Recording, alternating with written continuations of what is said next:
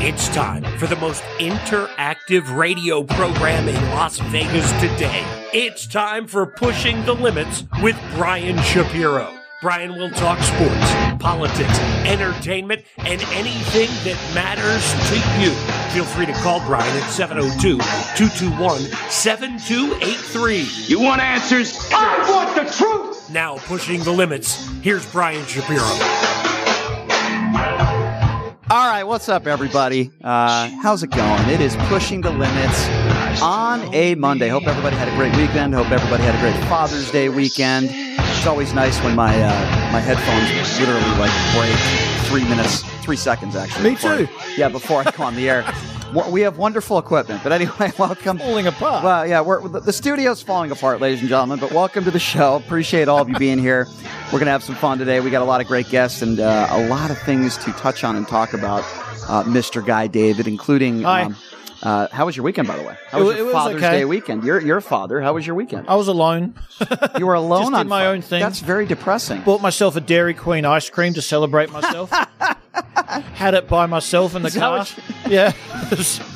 Well, me and Guy, I think and, I was you know, in bed at like eight o'clock some nights. we, we we met up with some people. Um, well, I should say I did over at uh, Cigar Bar. I like a cigar once in a while. We met up with a bunch of people, and Guy was one of the people that was invited, and he slept through it. He just fell asleep. Dude, I felt so bad about that. Can I use this feel- opportunity you to should feel really no, horrible. Stop talking for a second. Can I use this opportunity to sincerely apologize?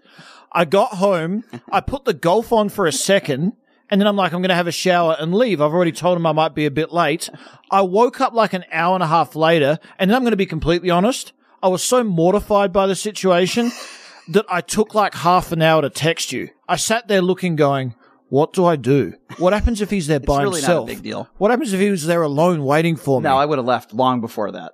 I felt really, really bad. No, it's okay. Uh, it- it's not a big deal, really. My- I didn't know you were mortified. It's you, no need to apologize. It was horrible. I don't do okay. that. I don't You want to do that to you could- people. you could buy me a cigar. Uh, it's okay. It's Deal. real. It's not a big deal. You're hating me inside, aren't you? No, I'm not. We were kind of laughing at it. We thought it was kind of funny. Uh, watched a lot of the U.S. Open over the weekend.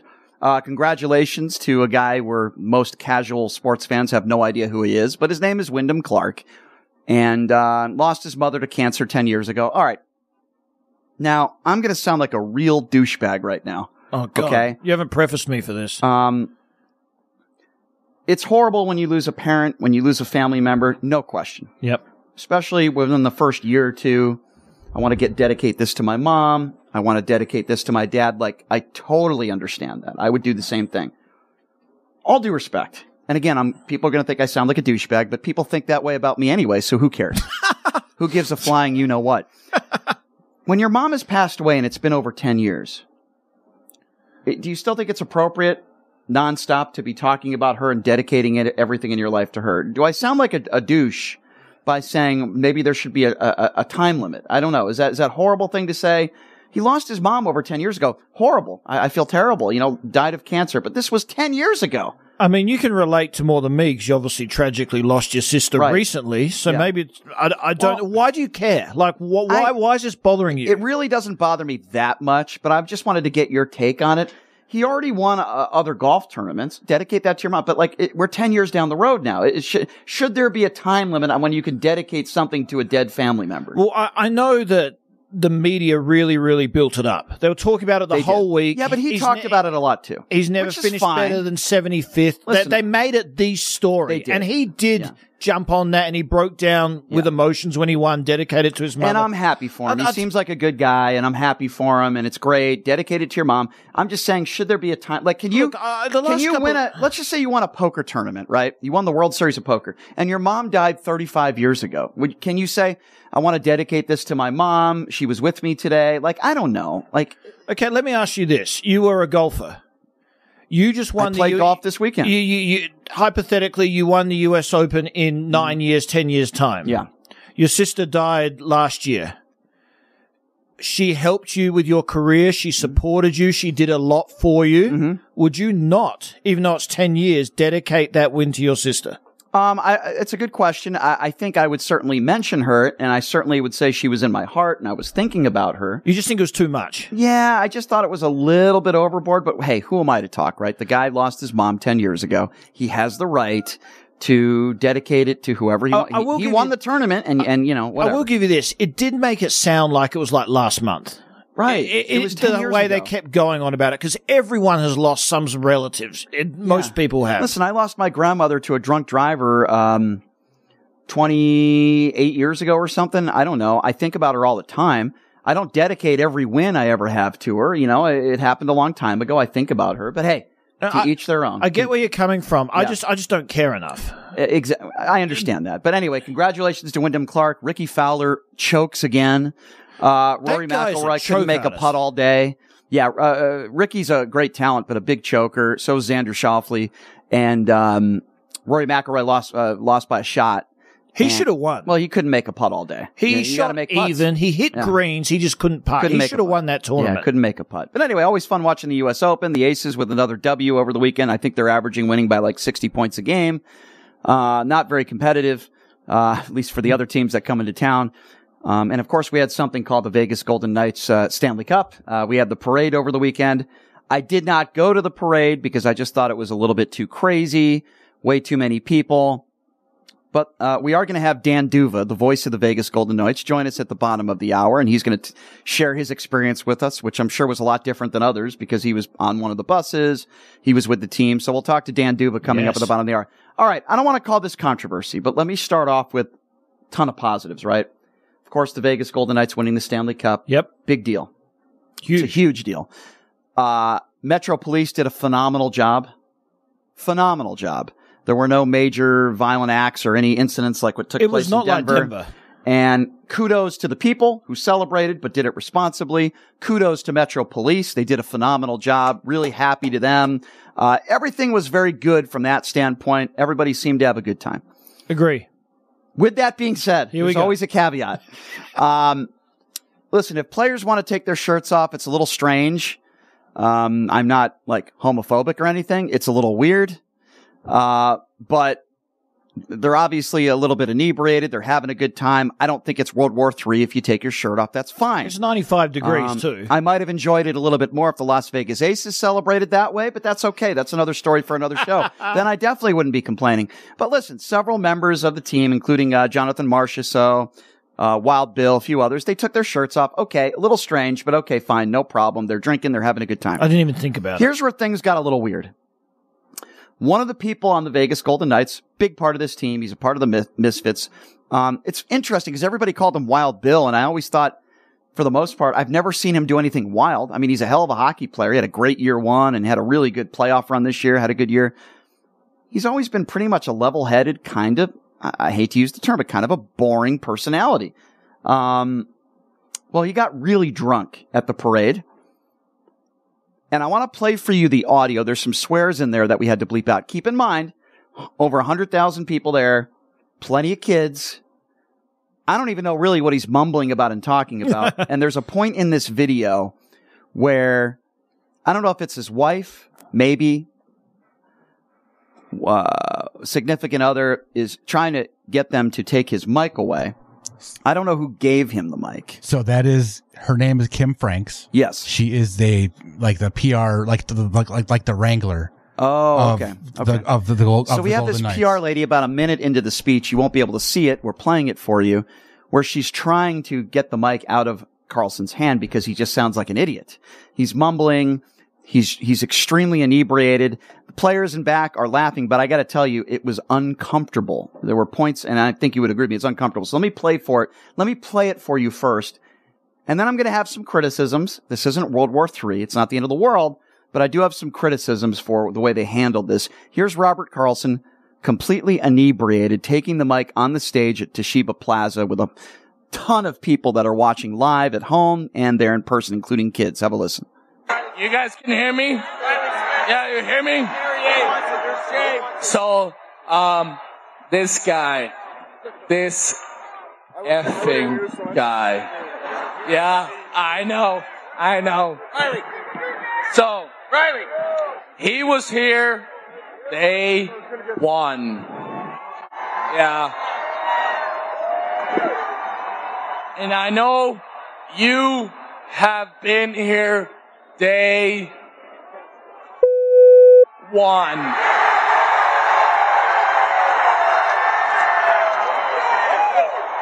You guys are so amazing. We played Arizona in the first game, and we beat the shit out of them. What did he say? I. And I had no points. No points. But that's okay. Because at year one, I was pretty great. But you guys were greater. And we've been up and down on this journey to the cup. Pass it to Marshy. Marshy, you got something to say? No, no, no, no. Listen to me. We've been waiting Let's go. Let's go. for six long years Out of here. Come on, we gotta go. for this guy to be MVP.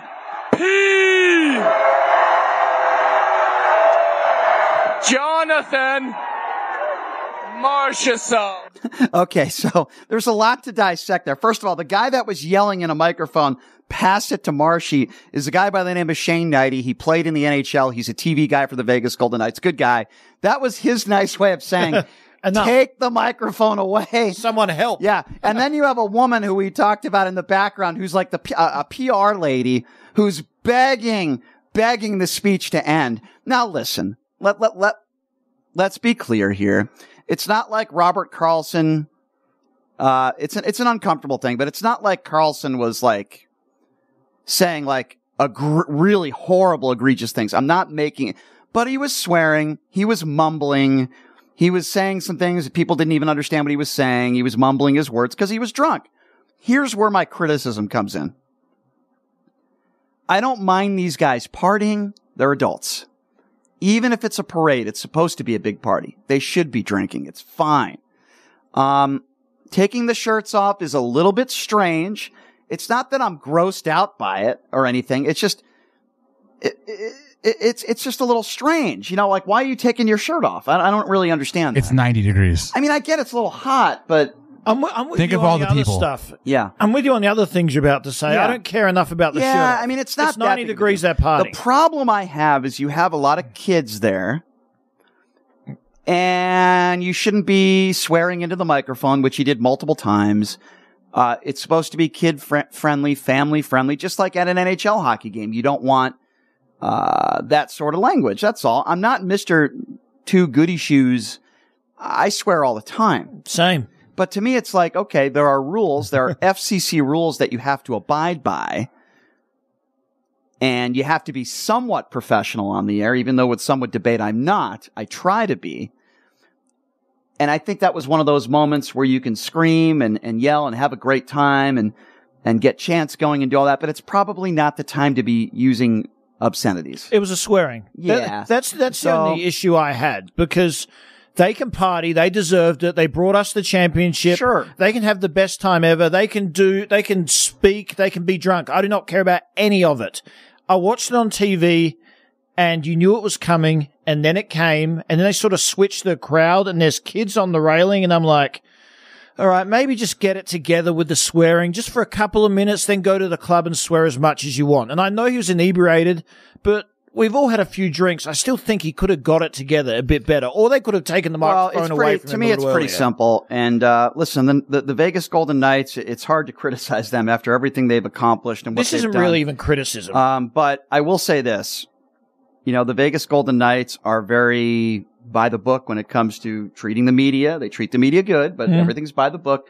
They're very careful when it comes to bringing players into the locker room after the game. It's like very one by one. This is how we do things, and we go by the rules, and blah blah blah blah. Fine. But when it comes to that moment, who gave the microphone to Carlson? You had to know he was drunk and completely inebriated. Just don't give him the microphone. That's all. Let him party. Let him have a good time. So long as he's not exposing himself, which he wasn't doing, let him have a good time. No problem. Bad decision giving him the microphone. And I don't know who made that decision, but they should have immediately taken the mic away. By the way, I wonder what Robert Carlson would have done if like five seconds into his speech, somebody walks up. No, take the mic. He No. probably wouldn't have been very happy. So they were probably a little afraid at that, right? I mean, He had his own personal microphone. When when Stone was speaking, you Yep. saw him waiting, waiting with his Yeah. own mic in his hand, and you Yeah. can see him wanting to talk so bad. He's like wanting to get amongst it. anyway, I like Wild Bill. Great player, has been a big part of this team for a very long team, a long time. This organization and what they've been able to accomplish is very special. I'm not trying to, I'm not hammering the Vegas Golden Knights here. I'm just saying maybe not the best idea to let a guy that's that inebriated up there with his shirt off start swearing in front of a bunch of kids. And, you know, just, just, it was kind of a bad look and it was kind of a little bit awkward. That's all I'm saying. Do you remember when LeBron broke Kareem's record and they stopped and he did a speech and I he did. swore at the end of that speech? Yeah. Uh, listen, there are certain times where I think it's actually appropriate. Uh, I'll give you an example. Um, and, and maybe you'll disagree with me on this. I think there are times that they're appropriate when things are very emotional in a different way. For example, the Boston bombing, right? Uh, several peop- Ortiz. several people died. Uh, horrible situation. Very emotional for the city of Boston. And, and, and to me in my lifetime, that was one of the most special moments between law enforcement and citizens because they were really, really backing the police there. And, and, and, and it was very special when they, when they got Tsarnaev in custody. I remember that Boston Red Sox game. It was a very emotional moment. Big Poppy, a very emotional player, loved him as a player, loved him as a Red Sox. And listen, Poppy was in Boston for a very long time. He still owns a home there. And he took the microphone and he said, this is our effing city. He got criticized for that. Um, very appropriate. I thought that was an appropriate time to do that just because of all the emotion and, and, and very different circumstance. You don't, ha- you know, people died in that bombing. This is a hockey championship. I understand people are, have high emotions as well, but this was alcohol. Okay. Big Poppy was not drunk when he took the field and did that. Robert Carlson was drunk. He should never have been able to have had a microphone. End of story. And guess what? If he was in a 21 and over nightclub partying and they gave him the microphone, no problem. If he was in a bar, whatever the case may be, where it was like 21 and over, maybe even an 18 and over spot, I don't know, whatever.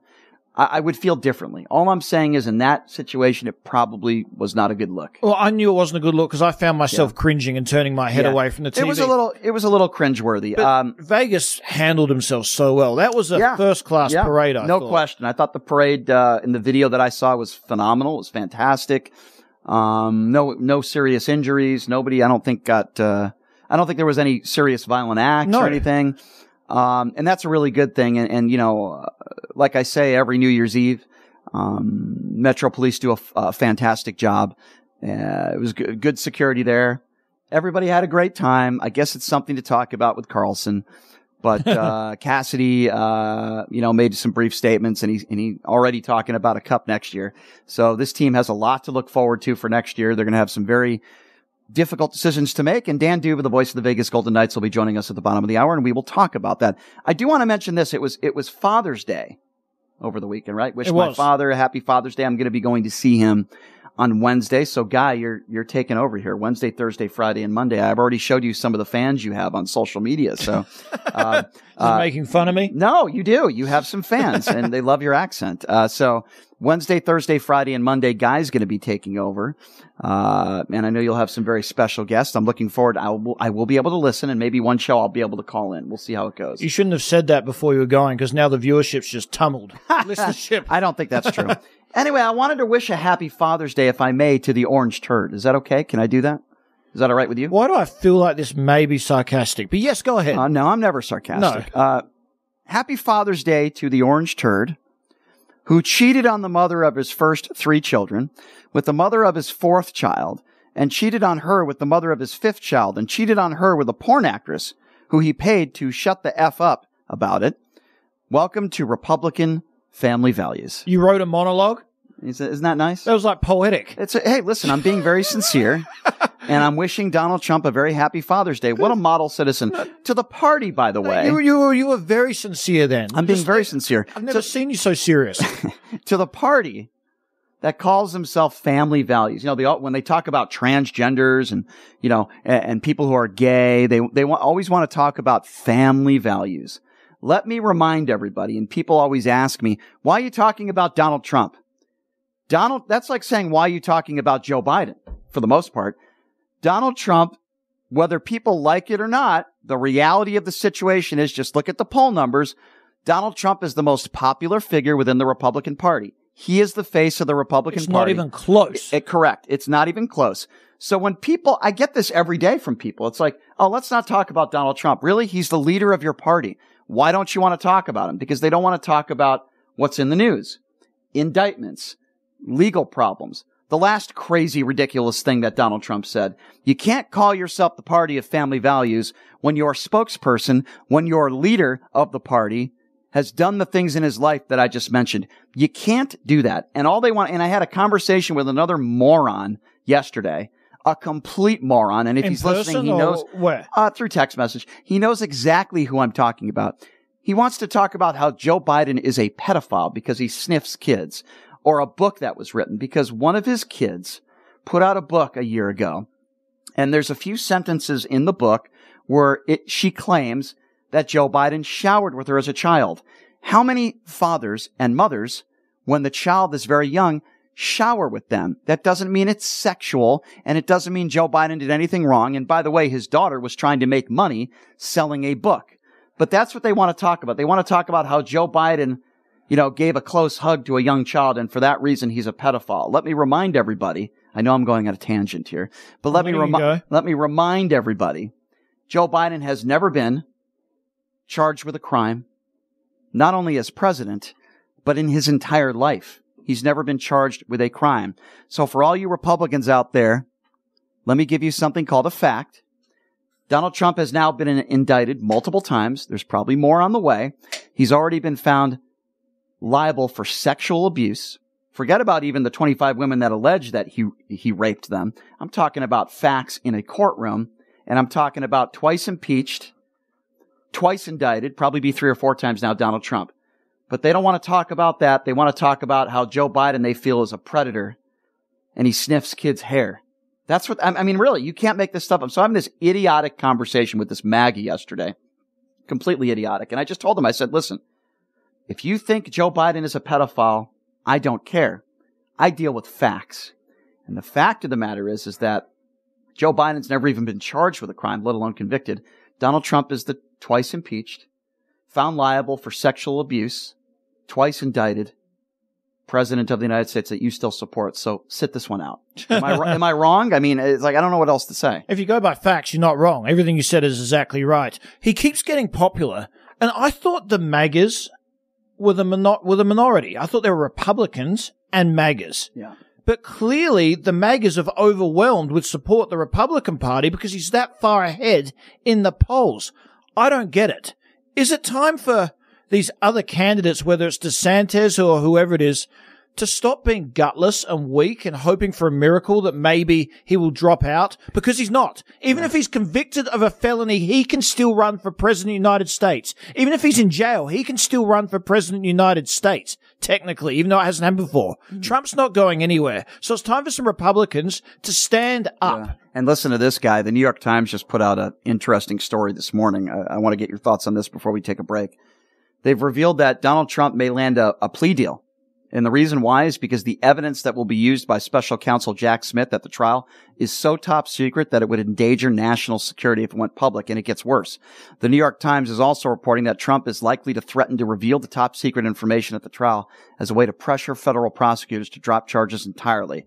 Uh, declaring that it'll be nearly impossible to give Trump a fair trial when the evidence against him is so classified that it cannot even be shown to a jury. The New York Times also revealing that legal experts say that it is routine for federal prosecutors who are put in this predicament to offer a very attractive plea deal because America's intelligence community is so afraid of these top secret documents going public during trial.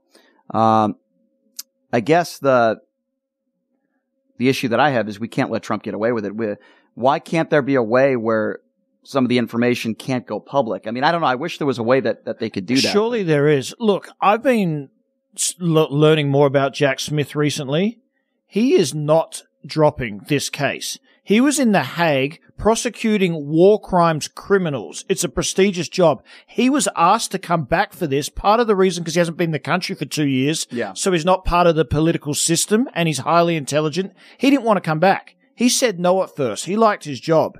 He has come back just because his love of America and doing the right thing. And he's assembled a team around him and a lot of evidence. He's put his heart into this. He's not going anywhere. No. Anywhere. I agree. Uh, so we'll have to wait and see how this thing plays out. We'll obviously continue to monitor it, but uh, that's the latest. The New York Times put this bombshell article out, so we'll have to wait and see what For happens. For Trump's benefit, take a plea deal. I, I I- agree. I think that's the best thing for him. I agree. I agree. This evidence doesn't look good, what I'm hearing. Well, from what I heard, he didn't want to take a plea deal No, months his back. ego. Um, but uh, maybe maybe there will be one now. I don't know. Want to tell you guys about uh, my good friends at Sahara West Urgent Primary Care. They're located at 6125 West Sahara Avenue, Suite 1B. You don't need an appointment there. Uh, they take most insurances. If you don't have insurance, it's 95 bucks. I was in and out of there in like 25 minutes, man. I promise you, Andrew, Andrew and Jessica will take care of you. Uh, give them a call. 702-248-0554. You could also visit them online at Sahara West Urgent Care com. Sahara West Urgent and Primary Care. Check them out and tell them that I sent you. Uh, we're going to take a quick break, and when we come back, we won't be talking to him about Donald Trump. I can promise you that. We might be asking him a few questions about Robert Carlson. Was Dan D'Uva inebriated over the weekend? Uh, Dan's a great guy, great, great uh, voice of the Vegas Golden Knights, and Dan's going to be joining us next to uh, talk about what the experience was like from him uh, from his perspective uh, at the Vegas Golden Knights parade. He's Guy David. I'm Brian Shapiro. We'll take a quick break. We'll be back right after this. You're listening to Pushing the Limits right here on KSHP.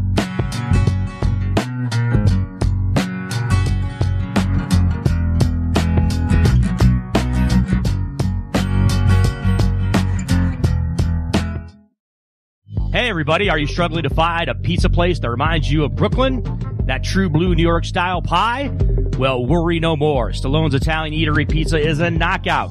We're located at 467 East Silverado Ranch Boulevard, just off of Premier Road, half a mile east of South Point Casino, just minutes from the Las Vegas Strip. Come by and grab a slice of pie. Plus, check out our Brooklyn inspired Italian cuisine.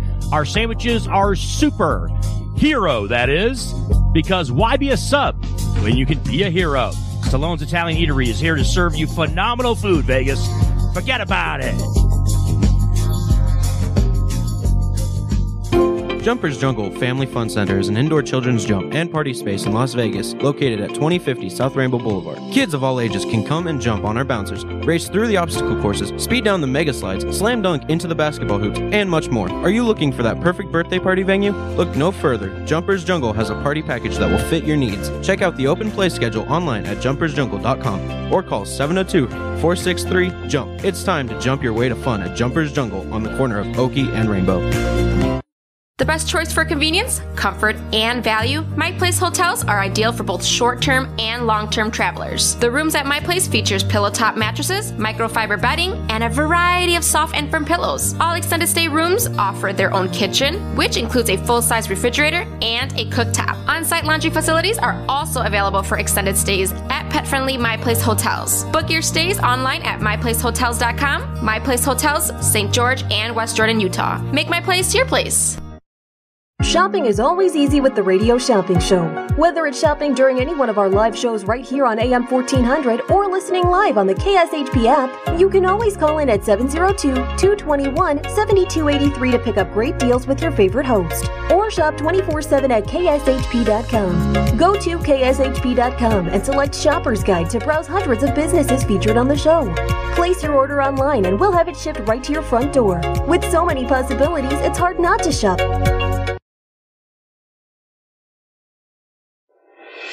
Buying or selling a home is a huge life event that requires guidance from an expert in the industry and community. My name is Blake Guinn. You may recognize my name as my grandfather was the best governor the state of Nevada has ever had. Growing up in Las Vegas, I've come to know this community intricately. Now, I am raising a family here as well. So I understand all the issues impacting our home and quality of life. As the top realtor for the number one real estate team at Keller Williams, you can have confidence in my experience, knowledge, and track record. When it comes to buying, selling, or investing in real estate, choose a name you can trust and someone who understands the community you call home. Call Blake Guinn today and experience the difference of a trusted expert. 702 540 3311. Sapphire Pool and Day Club, the world's only topless gentlemen's day club, introduces its 2023 pool season lineup with a bevy of beauties and social media celebrities throughout the summer who will all host alongside hundreds of Sapphire's topless poolside entertainers. Enjoy brunch in the sun with items like frittata style omelets, stripping chicken, and French kiss toast before washing it down with signature summertime cocktails.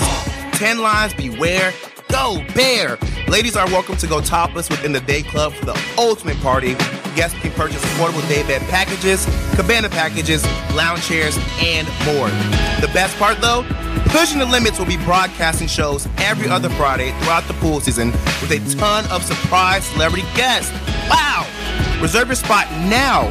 For more info, visit sapphirepool.lv.com or call 702 869 0003. That's 702 869 0003. See you at Sapphire.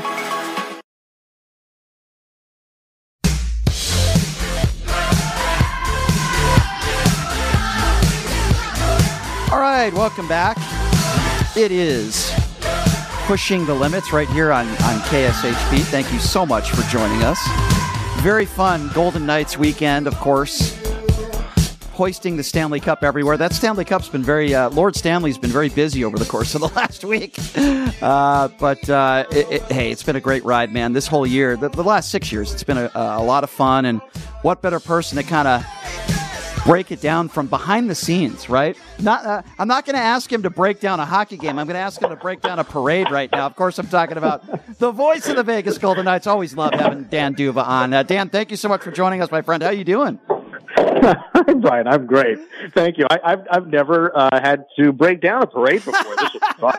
Yeah, that's what we're doing. We're not going to be talking about penalties and a power play or goaltending. No, we're talking about play by play of the parade. First of all, how are you feeling, my friend? I would imagine that I, I don't know if you're a big partier. I'm not either. I'm I'm old, but uh, I would imagine it, you've been having a lot of fun the last couple days. No. What's the line? Is it Frank Sinatra or Dean Martin? I forget which said something about you know uh, feel, feels bad for the folks who don't drink because when they wake in the morning, that's the best they're going to feel all day. that's uh, true. That phrase has come to mind uh, over the course of the last week a couple of times. I, I will say I, I am not as young as I used to be either, Brian. But it uh, there have been some some fun moments, and um, yeah, there there was uh, there was definitely some partying, and you know just uh, chatting with Justin off the air there. I, it was uh, great to be part of the parade, but it was a citywide celebration, and uh, it's almost like I, I wish I could have been here and there and just to kind of get a little snapshot of where it was every place.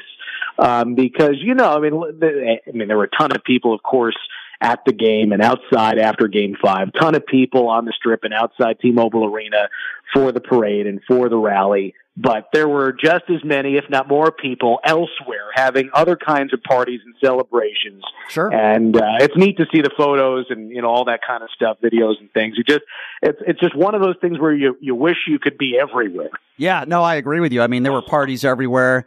I mean, in a way, similar to the final game, Game Five, there were so many house parties, people watching the game that didn't go to the game, and right. it's just a, a big Right. community. All right, so let me ask you this. Uh, let me start. I want to start before the parade, if I may. The night of the Mhm. Stanley Cup win, do you like? Do you go home afterwards, or are, are, d- does Dan D'Uva like party with the players, or do you just say, "Hey, I'm going to call it a night and I'm going to go home"? well, as uh, as fate would have it, uh, my parents, Kathy and Tony, made the trip out from New Jersey. So uh, they had come, and they have been to Vegas a number of times in the last six years to watch games. And when uh, the Knights are out east, they come to games there, and so on and so on. And they had come to Game One of the Cup Final in 2018, so they got to see the Knights win. They went back home, and the Knights lost four in a row. So they changed it up this year. Rather than coming to the first game or two, they said, no, we're going to come for game five. And what do you know? What a choice! so wow, right? And I said, I said, I said to my dad, like, hey, you you, uh, you, you realize if you book these flights and hotel, like, you might not even see a game, uh, good or bad, right? And he said, no, that's what we're going to do. I'm like, okay. And uh, and so, to make a long story short, uh, I got to spend a little bit of time with them leading up to Game Five. You know, a little busy. Yep. Um, but we landed in uh, in Vegas on Sunday, back from Florida, and uh, they landed about the same time. So we got dinner on Sunday night, and you know, the next day was pretty busy, and then of course game day was game day, and I didn't see them until after the game, and there was a party arranged uh, for staff and and um, you know members of the team and so on, and I got to bring my parents to that, which was neat. And you know, you know, Mark Stone brings the cup over and that sort of stuff. So we had a great time. They were still kind of stuck on East Coast time, so Right. I, I can't say it was uh, you know party all night like I'm sure some other people did. Right. But I will also say I just you know I was exhausted. You know, there's a lot of you know not just a long season and uh, the series itself and the traveling, but that particular day. Um, you know, you realize what's at stake. You're trying to make sure you're doing all the things to be in the right position. You call the game. It ends up being a blowout. But then we were on the air for an extra, like, I think it, like an hour and a half longer than normal to cover the celebration, the cup, and then Gary Lawless was on the ice to conduct interviews. Right. And then we wrap it up after that. So the, in other words, I, I was just gassed after the game. It's, you know, it's a physical experience to broadcast a hockey game on the radio, but there, here was this extra, it was like doing a triple overtime game in a certain respect. So I was exhausted. We did celebrate a little bit. Um, but I, I, I will, I, I'm sure I did not celebrate as much as um, some of the players did apparently until the sun came up. So, Dan, it's been such a long season, so many emotions. It's a big moment for you. The season's finally finished. They've won the cup. You say goodbye. You're off the air. Did you take a few mo- personal moments to reflect on everything? Yeah, you know, it it was hard to keep those thoughts and emotions at bay during the game. I mean, leading up to it, of course, just to be in the Stanley Cup final as a broadcaster is a special thing. So many people do this for a long, long time and never get to do it. I've done it twice in six years. And then to be on the winning side of it, you kind of had a feeling it was going to happen. You never know that. And as a journalist and reporter, you never suggest that it's going to happen. You only, you know, put out the possibility that it could. Um, but then, uh, yeah, you think about the people who've been there along the way, especially some of those uh, media timeouts. And, you know, we didn't have uh, a media timeout. The last one, the under six, never happened. there were, there were goals and, uh, you know, there were no regular whistles. So um, we just were counting it down. And, um, you know, when, uh, we did finally sign off, um, you know, Gary had gone down to the ice for all those interviews. So when I signed off, the uh, the two people in the booth with me were Joe Sands, our engineer, and Justin Russo, who's one of our broadcast assistants. And and I just turned to each of them and shook their hand and gave them a hug and uh, thanked them for the work that they've done. Because as you guys well know, um, you know the voices that listeners hear on the air uh, offer but a small scope of what happens behind the scenes. Um, what we do on the air is only a, a fraction of, of what happens, and so I wanted to thank those guys. They've been they've been great, uh, along with uh, Ray Regal and Bobby Machado, and they just had to go down the list and, and the Knights PR staff. So I thought about those people, and then thought about uh, people who were no longer with us and friends and family. Um, whether they've passed on or just, you know, those people who I would like to see here in, in coming days when I go back home. So th- th- that's where it, it comes to mind. And, uh, you know, the phrase that I, I kept coming back to, um, is, uh, just, you know, when you kind of appreciate it, people, you know, savor the moment, suck, soak it in yep. and all that. And that's true. Um, there's a Stanley Cup out there that the players get to lift. And, uh, but for me, the, the work itself is the reward. Yeah. And to have heard some very, very nice things about what we said on the air has been uh, gratifying. But the work itself is the reward for me. No doubt. And you mentioned people maybe that we've lost. I thought about Frank Carnish, great guy. Uh, Yes, you know, I- that's exactly uh, that's the that's the face that I pictured uh, in my mind. I thought of Frank. I also thought about Brian Blessing, who used to do a show at this exact Mhm. time at the station I'm on now. Great guy. Uh, you mentioned Joe. He does remotes for me. Joe's a great guy. I know how Mhm. much he loves. Oh, yeah. I know how much he loves working with you. And yeah, there's so many people that I, that I think Yeah. of. Uh, let's have a little bit of fun here and let's talk about the last several days and some videos that circulated online. let's start with Adin Uh-oh. Hill. Okay. Adin Hill is known as, you know, uh, keeps everything close to the vest. Nice guy, very well mannered and soft spoken. And then I see a video the night that they won the cup or the morning hours of Adin Hill in Omnia nightclub, I believe, singing an Yes. Eminem song. And I thought to myself, Yes. that is so damn cool. What did you make of that? yeah, I I uh, I, I will admit I was not there for that in person. I, I, I, I, knew this like, oh, Disney, you going to Omni? I'm like, yeah, yeah, yeah. uh, it was going to be a little bit too much for, as I already explained, but uh, you know, vicariously through the videos, you, you see what some of the guys did. It, um, you know, so uh, they get interviewed so often. They're under a microscope. Everything they do, especially a goalie, gets critiqued, magnified. Given a season in which the Knights had five different goalies win games, Adin was uh, eventually deemed the number two behind Logan Thompson, and then both of them are hurt, and then Hill comes back to replace an injured Brossoit, and here he is. He carries the team to the cup. And, you know, Aiden is not a man of many words. He's concise, uh, but he is forthright. And uh, finally, finally, you see the, the personality come out and, um, some of those clamps are released and he can kind of be himself. You don't have to worry about being critiqued at this point. I mean, he just won the Stanley Cup after getting traded for a fourth round draft pick from the San Jose Sharks. I mean, could you have a, a better end to a season? You know, first year with the club and, uh, to bring a cup here, but, you know, just the, the summer before when he was acquired, you, you know, and you probably have seen some of the memes or quote tweets or whatever else is out there. Like, yeah, yeah. oh, th- this is a move that'll bring the cup. It's so great There though. it Isn't it great though to see some of these guys come out of their shell a little bit? And while maybe, and I want to get your thoughts on this, maybe it wasn't the best idea to give Wild Bill the microphone uh, the other day. At the same time though, and I don't want to be too tough on anybody, listen, but at the same time, Wild Bill, we haven't really seen that side of him either. He's a pretty to the vest type guy. Yeah, he shows emotion on the ice, but every time I've interviewed him and I've seen him get interviewed after games, he's pretty soft spoken. And then we see him on a stage a couple days later. Uh, he's flipping off, not flipping off fans, but just, just going crazy because he's a little inebriated. Yeah. He's throwing out a few swears here and there, but I'll be honest with you. I was laughing a lot when I heard that. What did you make of his, uh, his speech the other day? Yeah, yeah. Well, yeah, you, you knew it was going to be at, right when they started walking out and he slips and falls. You're like, oh, no. it's going to be one of those. But you know, again, it, it's like you know they're so um, well prepared. It's like you know the in the, the in Bull Durham, where you know Nuke LaLoosh is getting the the pep talk you know, there from Kevin Costner, but you know, like just just speaking cliches. Like that's what you should do. Like don't ever say anything. And that's you know, some guys are more revealing and more honest and candid than others. Um, William, when you you know William uh, away from the rink, you get a better glimpse of his personality, and he's really an interesting, fun person. Well, of course, when he's around the rink and he's at work, he kind of subscribes to that, where he's not going to say very much, and uh, th- it's almost as if everything he said there was letting loose everything that he might have held back over the course of six years uh, with a microphone in front of him. And, you know, for the first time, he was uh, given the platform of uh, his own.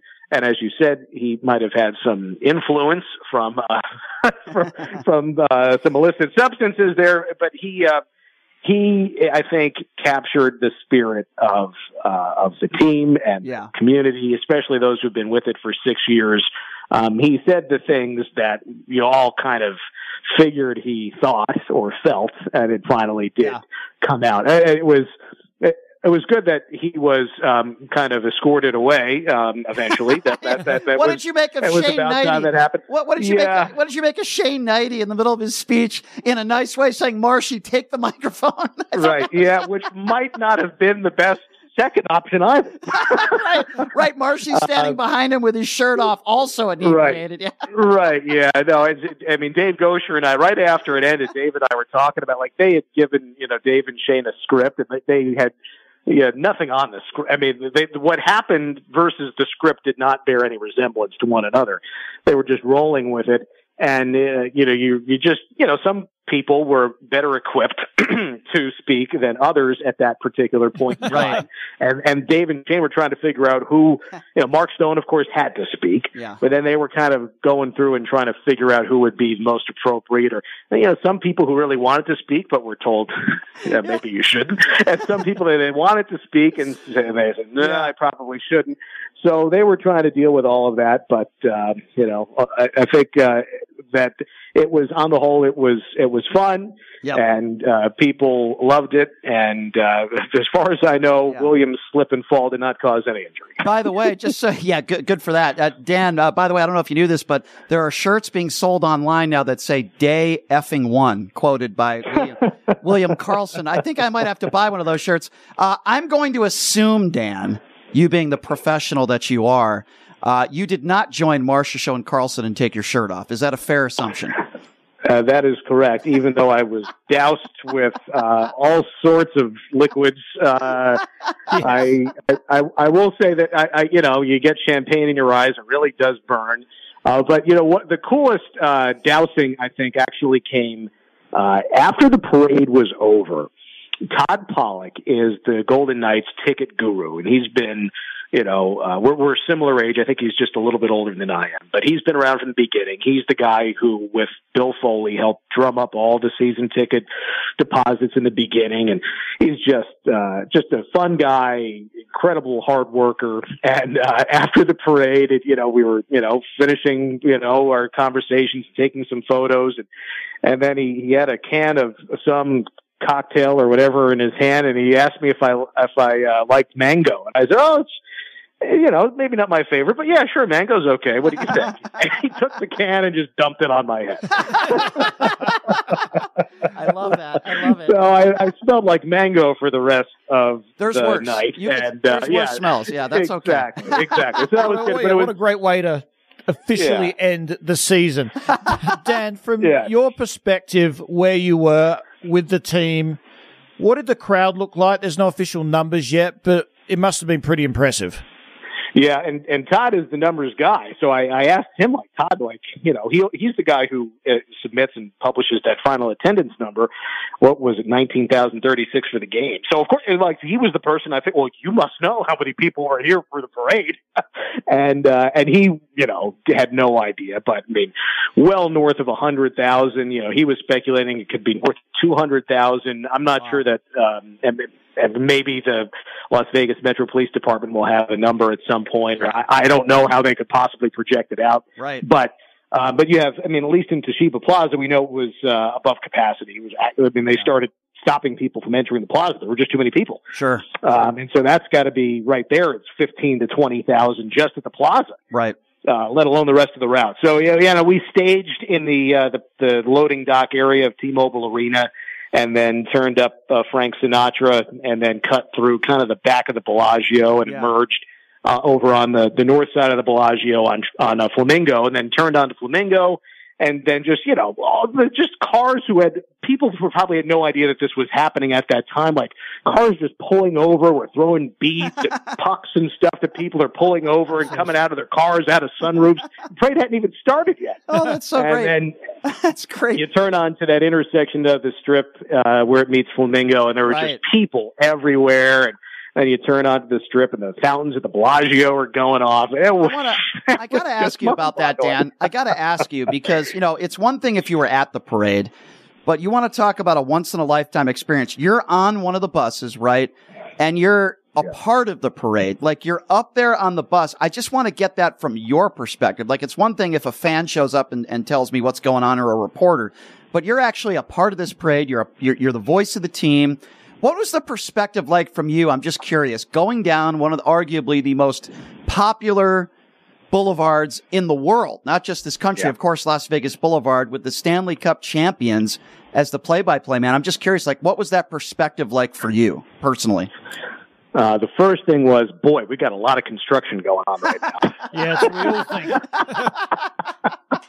you know, from the roads, the demolitions. Uh, there's always something going on here. But you know, then you, you're, you know, normally when you you're in a car driving down the strip, you're you're in a car, like you, you're not looking down. Like, so to be on the second level of, of one of these double decker buses, you you've got a perspective that you don't normally have. Just to um, talk about perspective in the truest sense of the word, just your your angle on things. You can see down in a way that you don't normally see. Um, so that, so, oh, that's what they're trying to do with this intersection. Now I get it. Um, but you know, and then of course all the people. But then you know, at first it, it, it's the big picture and the little picture. The big picture is just the the throngs, the numbers, the sheer mass of humanity that has uh, swarm to the strip. And then as you look down, as I say, from that bus and you're looking into, say, the first handful of rows of people who've swarmed to the barricades, the thing that comes to mind, guys, is the smiles. You could just see the joy in everybody's face. Like that to me was the most rewarding thing about it. You know, like the, just to see everyone just eyes wide open, you know, people of all ages. You know, there's nothing like, you know, seeing a, a kid, you know, eight or 10 years old with a big smile. And then you've got one of these foam pucks. You point at the kid, you throw the puck and the kid catches it. Like that's, you know, like that to me was, was, was great. Very, very special. And it's. And then when the cup comes on your bus too, that was pretty neat. Oh, that. Hey, Dan, who was on your bus? Did you have any players there or was that just broadcast? Yeah, broadcast? yeah, So we had, uh, let's see, Logan Thompson, All Star cool. Logan Thompson. Great so he guy. was, you know, he got a lot of uh, attention. Yeah. Yep. Uh, it, it just as an aside, it was great to see that he and Laurent Brossoit were well enough to be in uniform to go on the ice to celebrate after game five. Yes, yes. So I was there with Logan, um, Teddy Bluger. Yep. Um, uh, who else was there? Uh, Brayden Pachal, Oh, uh, who got to play one game in the playoffs. And then, uh, the, the person who I was with, uh, the most, I, I, oh, I don't want to forget our, uh, our massage therapist, Raul Durantes, who's just a great guy. Used to play baseball in college. Just great guy. Uh, but I was with Paul Cotter. I was, uh, kind nice. of, kind of standing seated next to Paul Cotter.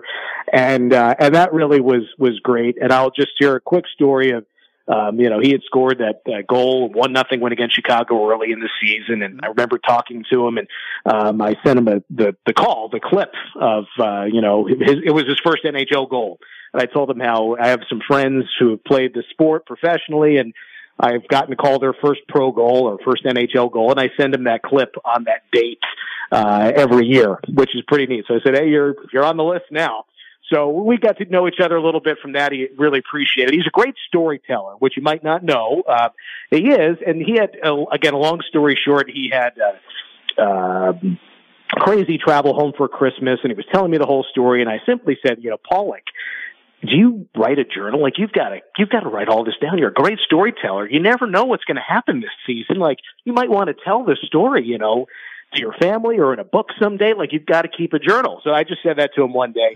And then later that night, he sent me a, a text message with a photo. He had purchased a journal. Ah, So, uh, so anyway, it was pretty neat that we were together. You know, they're on on the float. I mean, I've got stories probably with most of the guys, but that was that was a neat one, especially for his first full season in the National Hockey League. He very much soaked it all in. Yeah, no question. So did I. I mean, about ha- 20 minutes maybe after the Knights won the Stanley Cup, they let certain members of the media on the ice after when they were celebrating with their families. And I was fortunate enough to spoke with Logan Thompson, great guy. Uh, spoke to, spoke to, gosh, probably eight or nine players, but I, I spoke to Foley. He was the first person I spoke to. And I said, Mr. Foley, uh, you said within six years we were going to win a cup. How long will it be for you to get a second cup? And he looked at me and he smiles and he says to me, just give me a couple months, Brian, and then I'll answer your question. and I just thought that was so funny and Let so cool. That's Mr. Foley. That's the way he is. And, and I think it's great. Well, Dan, uh, thank you so much again for, uh, joining us. You, you did a great job. Uh, you always do in, in, in covering the Knights and, and, and as the play by play man. And, uh, hey, I think it's going to be an interesting off season. I don't want to really get into specifics right now, but uh, a lot of important decisions for McCrimmon to make and, and, and other staff members. But, uh, uh, enjoy your time off, my friend, and, uh, always appreciate your perspective, whether you're breaking down a hockey game, which we usually do, or breaking down a parade. You're very good at both. So let's hope, let's hope next time I, uh, next year I can ask you to break down a parade again. That would be good. That would be great. Well, well, thank you guys. It's it's uh, been a pleasure chatting with you. Of course, Thank uh, you. You know, here during the playoffs, and of course throughout the year, it's uh, it's great to speak with you guys and thank you and your listeners. So thank you. Thank you, Dan. Always you, a Dan. pleasure having you on. Appreciate it, my man. Have a good one. Bye bye. Bye bye. That is uh, Dan D'Uva. Uh, great perspective, by the way. As good as he is, uh, as good as he is breaking down a hockey game and, and as the play-by-play man, he's just as good at uh, giving specifics on what the parade. I don't think I've ever heard anybody break down a parade as well as Dan D'Uva just did. That was He's the that was pretty damn good. he's, he's fantastic. I like the he? Cotter. Yeah, I like the Cotter story he just gave us. Uh, the perspective, and I think it's very funny that he said the first the first thing he noticed when the parade started was, "Wow, we have a lot of construction here." this Formula One better be good. I mean, the videos are hilarious, right? And uh, listen, yeah, I go back to, to Karlsson. The guy was having a good time. There was nothing horrible that he said. He was just, you know, maybe, maybe don't give a drunk guy the microphone. That's all. And by the way, Dan D'Uva made a good point. Uh, giving it to Marcia so might not have been much better. uh, but listen, the guys deserve it. They had a great time. Uh, a lot of fun. Is the weird uh, audio of, uh, Adin Hill. Uh, uh, I don't know if we could play this because it's kind of a, uh, it's kind of a funny moment where, you know, these reporters, are asking these hockey players, many of whom they don't even know who they are, but that's okay. That's another story. But um, Adin Hill is is is getting interviewed live on on a local news network, and I just want to play for you this. Uh, Quick interaction with Adin Hill. It's actually kind of funny. And listen, Adin had a couple. He sucked back a couple beers too. But have a listen to this. What does it mean to bring this city its first Stanley Cup? It's pretty wild. I don't know. I, I like. I, I don't know what to do with my hands right now. That's okay. That's okay. Keep them natural. It's all. It's all good. It's all good. I don't know. I, I don't know what to do with my hands He right a- now. he got a little slurry there, didn't he? so I was watching that parade. He did eight shotguns within eight, eight just on the strip, but just between Trop. There's no and- way he did eight. Want to bet Eight? No, I'm not going to bet you. I, I guarantee you, he did eight. Well, I'll with tell just- you, guys. I would- I would be think- on my ass. I think we all could agree on this. For the remainder of the playoffs and the time that Adin Hill has played here, he certainly knows what to do with his hands. It's Uh, yeah. he, uh, speaking of somebody that His knows hands what, are going to be full of money too soon. see, this is why I'm a professional broadcaster. Speaking of somebody um, who knows what to do with his hands, guess who's joining us in studio tomorrow? Who? Porn star Evan Stone. Um, the re- uh, you see how I did that? Look Uh, at the, the can yeah. we just take a second just Yeah. to pay homage to the greatest transition in radio history? I, I go not that kind of transition. We want our Republican listeners to continue to listen. So so be careful with your words there, guy. Um, I go from Dan Dubin and then talking about a porn star. No, but in all seriousness, the reason why he's coming in studio, not That's what I was going to ask. Not literally. I got to watch what I the words I use here. Uh, the reason why he's coming in studio is because he's running for office the state of Nevada. He is running for office. And we are- Only in Nevada, right? we are going to talk about politics with Evan Stone, one of the most popular porn stars, certainly male porn stars of all Did you have any idea what he knows about politics? He's actually uh, very educated on the issues. I disagree with him on a lot of the issues, but he's very educated on the issues. Is he MAGA? Is he Republican? Um, he leans to the right. Yes, that is very fair to this say. This is going to be interesting. Yeah. So uh, listen, I love Evan. He's a great guy. So but he's, do I. He's going to be joining us in studio tomorrow. Talk about a guy that scored a lot of goals in his career, Evan Stone. Uh, so he's going to be joining us in studio tomorrow. Uh, that's going to be uh, very, very interesting. Scored a lot of goals in his He career. has. He has. well done. He's scored quite a few. Uh, he's also got uh, a lot of uh, penalties in the penalty box for high sticking. But anyway, that's another story. another story for another show. He's definitely been in the penalty box a lot and a lot of game misconducts. Um, so here's just keep reeling them off. You're not even writing that here's down. Where, here's where we're going. cuff. By the way, thanks to Dan D'Uva for coming on. I love that guy. I really love Dan. He is he is so great. Um, all right, we're going to take a quick break, and when we come back, have you heard of this story? Yeah, there are some neighbors in Las Vegas that claim they saw aliens. I shouldn't say there are some neighbors. Yeah, there are some people who live in a neighborhood in Las Vegas. They claim they saw aliens land. And what makes this story even more ridiculous, in my opinion, is you're paying for it out of your own pocket. I'm going to explain exactly what that means coming back. He's Guy David. I'm Brian Shapiro. You're listening to Pushing the Limits right here on KSHP.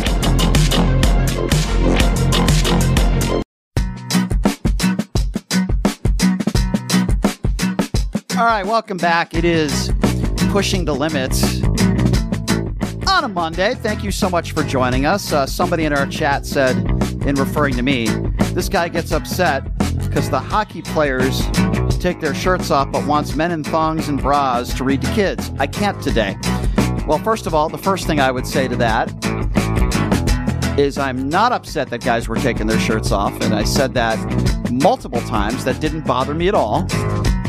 And number two, I responded by saying, if this guy, and I don't, not you, guy, if you take your shirt off, the women go crazy. This guy in the chat, yes, I said to this guy in the chat, I said, if you take your shirt off, though, I don't think many women would enjoy that very much. But anyway, that's uh, Of course, you said Yeah. that back to him. maybe I said maybe maybe Mike Pence would enjoy it. Can't help himself. And uh, who's the guy? Who's the liar? Who's the rep- Santos? Maybe George Santos would enjoy it. that guy, that yeah, guy is yeah. creepy. George Santos, Mike Pence, and Lindsey Graham would all be salivating, I'm sure, if this guy took his shirt off. Anyway, welcome back to the show. I digress.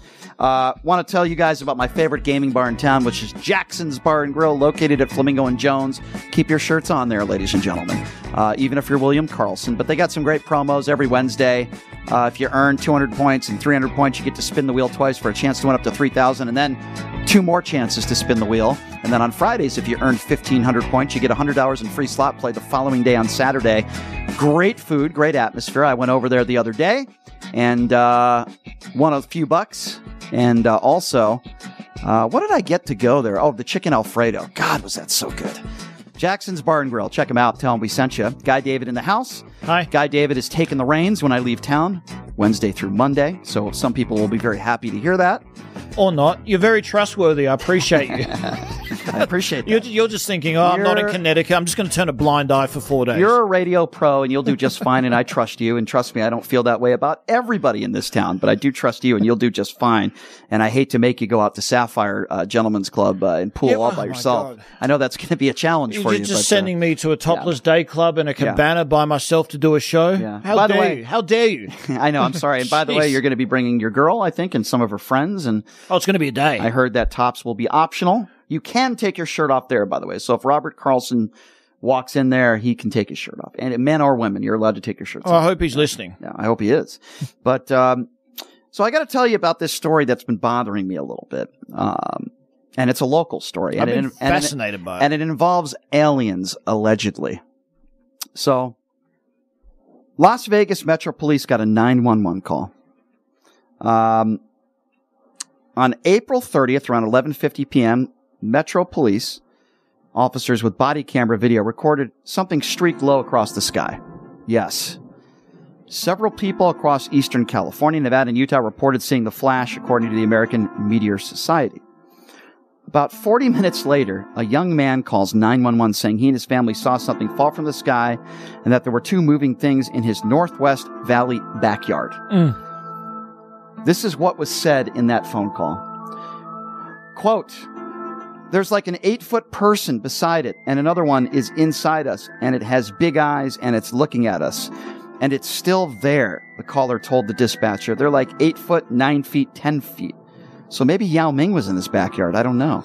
Uh, they look like aliens to us. Big eyes. They have big eyes. Like I can't explain it. And a big mouth. So maybe it was me. Two feet too short. They're shiny eyes and they're human. They're 100% not human. Okay, so that's contradicting yourself. But anyway, that's the phone call that they got. So he sounded clearly shaken by whatever he was seeing. So several other family members confirmed not the aliens, but they confirmed this light across the sky. All right, so let's let's use some common sense here, okay? That that is confirmed by video. Correct. There, it's a meteor. Yeah. And the meteor, and, and it was confirmed, and that's what meteors look like, you dopes. So here's why I'm angry at this, okay? Now, listen, if you're a dope and you think that green aliens are among us in society and you've been probed by an alien, and maybe some of you have been probed by aliens, and, and I don't know, maybe that's why you, you I, don't, I don't know. I don't know. I won't take it further than that, but You stayed away from a MAGA joke again. yeah, I was going to make a MAGA joke there, but I, I I knew it was kind of coming. I kind of stopped myself there. Listen, if you're one of those people that wants to spread lies and you're an idiot, because yes, I think you're an idiot if you're one of those people that thinks you were abducted by aliens and you aliens in your backyard. Okay, whoever this was that called the cop was lying. Okay, N- no aliens were in his or her backyard. It was a lie. Here's the problem. When you call 911 and you lie about something, because clearly this was a lie, that's a crime. You can't call the police and lie about something. Why?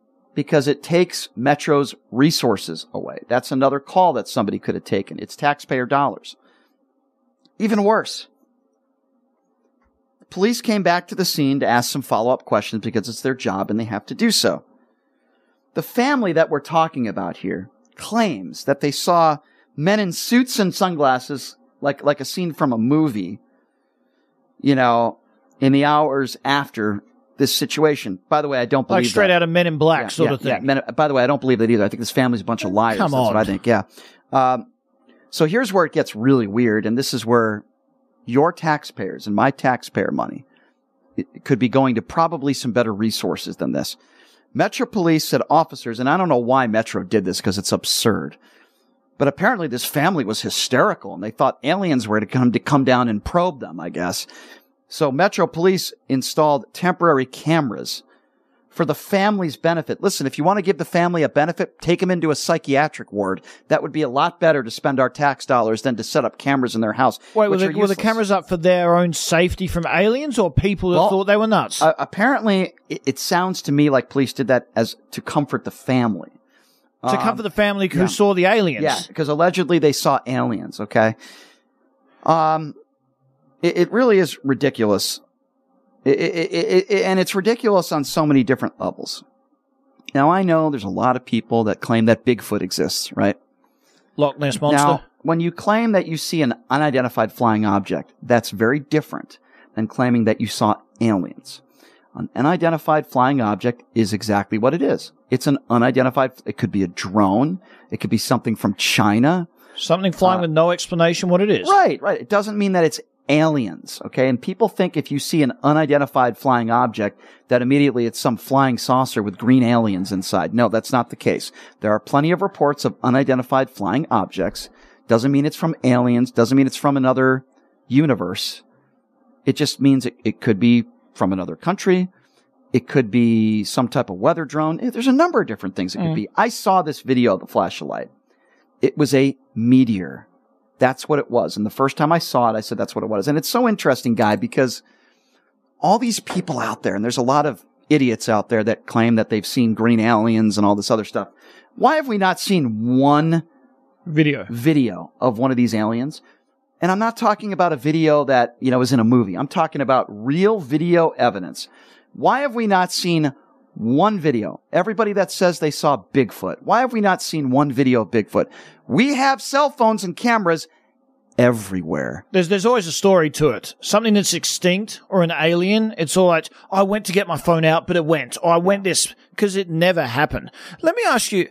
I was I heard all the police recordings when they spoke to the family, and after that, I was so surprised how much credence and with all due respect to them gave to the family. Yeah. They like took it seriously. And then one police officer even stopped someone on the side of the road near the house. It was on his body camera and said, I know this sounds stupid, but have you seen, paraphrasing, any 10 foot tall monster looking things from out of this world?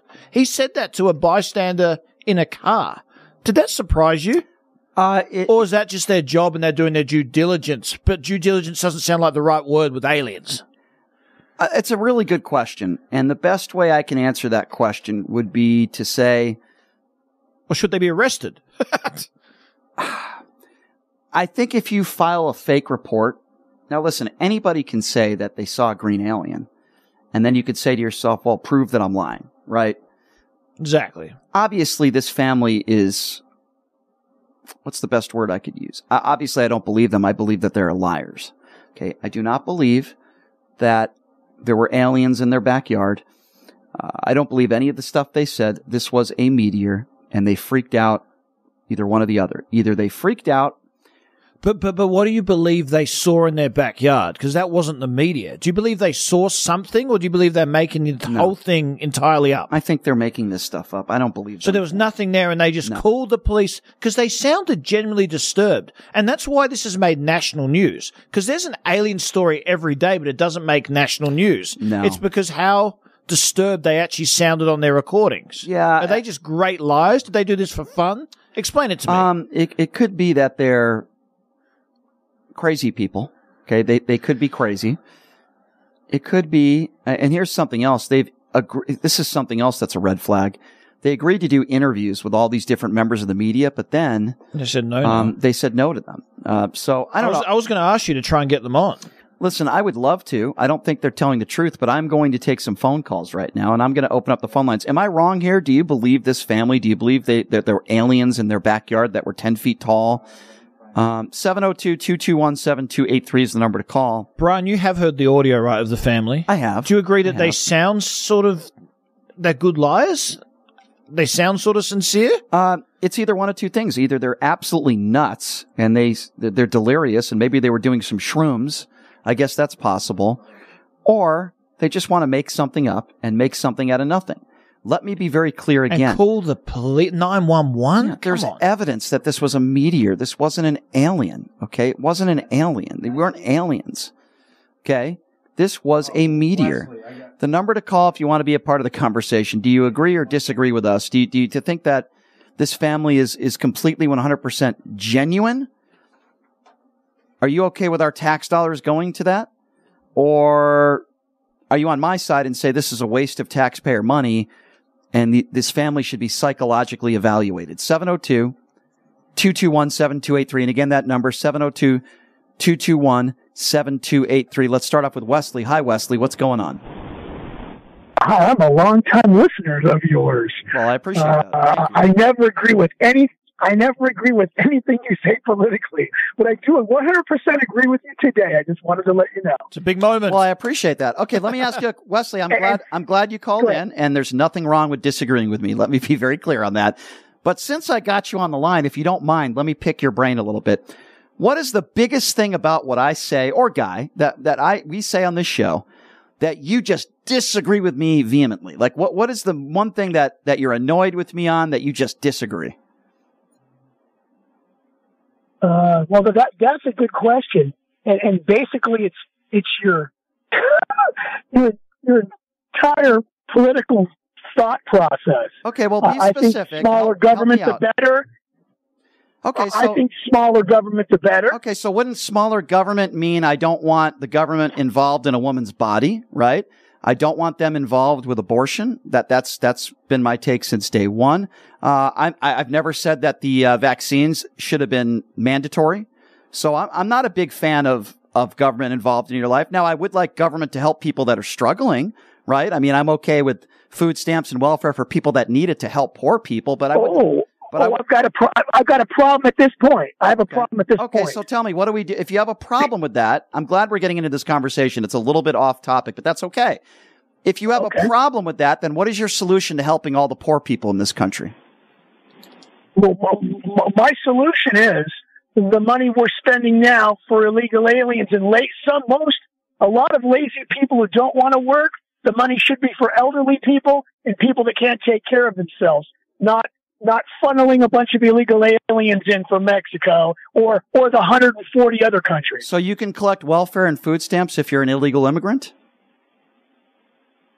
Know, as soon as you drop an anchor, baby. I mean, uh, uh, No, no, no, no, hold on. I Uh, think that well, our hold on, hold on, hold on, Okay. Wesley. Let's focus on this because it's a good conversation. I, I, I respect your opinion. So you're saying that you disagree with my take on welfare and food stamps to help people in this country because of illegals, and I'm asking you, where are illegals getting food stamps and welfare? If they're illegal, they don't qualify for food stamps and welfare. So I'm tr- I'm confused with your take. Do they qualify for a free place to live, or are they just living on the streets? So you're saying every illegal in this country gets a free place to live? Where are you getting that from? That's not true. Uh, uh, I'm, I'm, I'm, I'm referring to the people that are getting here within the last six months. And I'm asking you, what governmental program gives an illegal a free one bedroom apartment? I, I, with all due respect, I have no idea what you're talking about.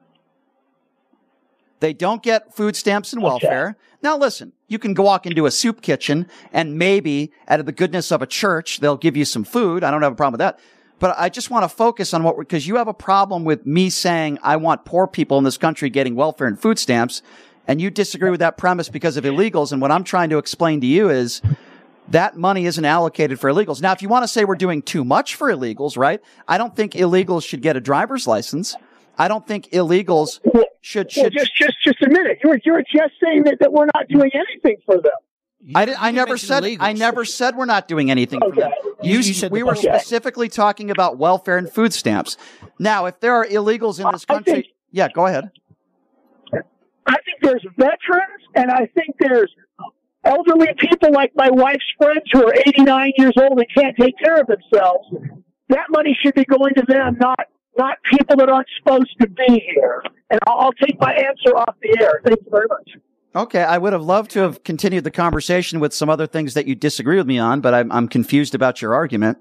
But when when somebody says, "Guy, I disagree with everything you say," and my response is, "Okay, let's talk about that.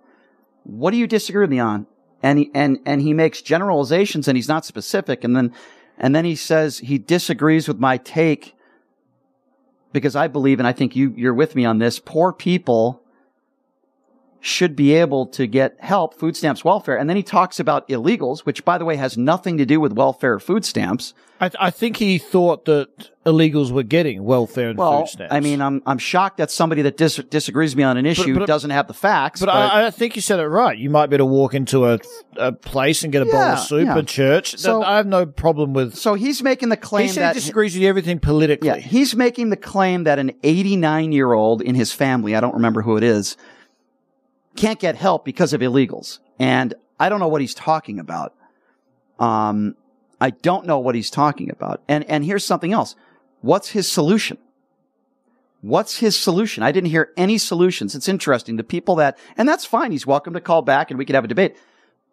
The people that seem to disagree with me on a lot of issues, they'll disagree, but then they don't have a solution. When I talk about issues, gun control, healthcare, illegal immigration, you name it. You might disagree with me, but I'm going to come up with some solutions that I think would work. Like, for example, with immigration, right? The overwhelming majority of, and this guy pro- probably didn't know that, I'm going to assume, the overwhelming majority of illegals in this country are those that overstay their visas. But if you talk to somebody like that, I guarantee you he's going to talk about building the wall on the border. I've never heard any of these people have solutions for the illegals that overstay their visas. Now, I've talked about some solutions that I think would work. People that talk about illegal immigration, they don't understand that Donald Trump's policies and Joe Biden's policies were virtually exactly the same. They were exactly the same. And they want to blame the Joe Biden administration. Well, one thing I I'll give you a lot of credit for, which I think is also why you're you're very good on radio at what you do. Um, you have your opinions. You have strong opinions. We all know your opinions. Listeners know your opinions. Uh, you have Republicans listening to the show. You have Democrats listening to the show.